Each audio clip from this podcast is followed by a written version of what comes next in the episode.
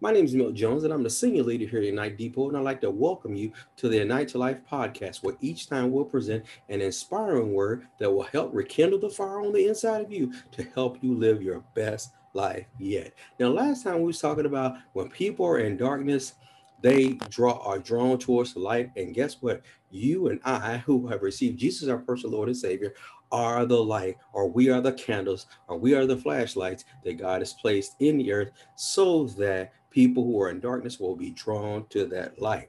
Now, you ask, how do people end up going into darkness in the first place? Well, that's a very good question. And I have a very good answer for you.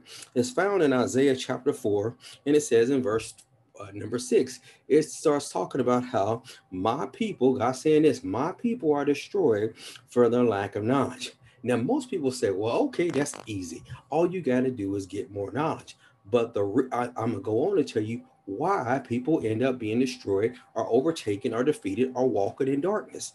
It says, because you have rejected the knowledge. Now, pause and think about that for a second. Not only did he make the knowledge available to you, but when he made the knowledge available to you, we turned around and said, I'm good on that. I don't want that. God, I'm good. I'm good. I'm going to do it my way.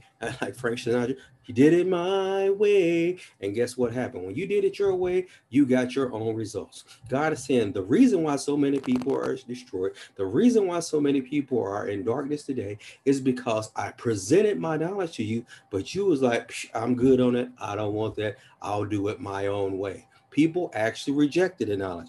And because they have rejected the knowledge, they have wandered off further and further and further into the dark.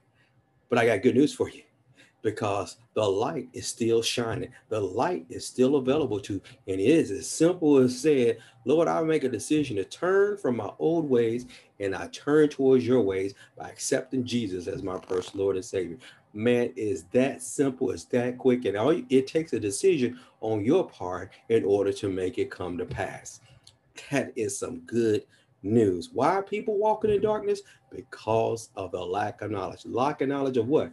Of the word of God. And as a result, people go further and further into darkness. Not because it's God's will, but because they have rejected the knowledge He made available to them.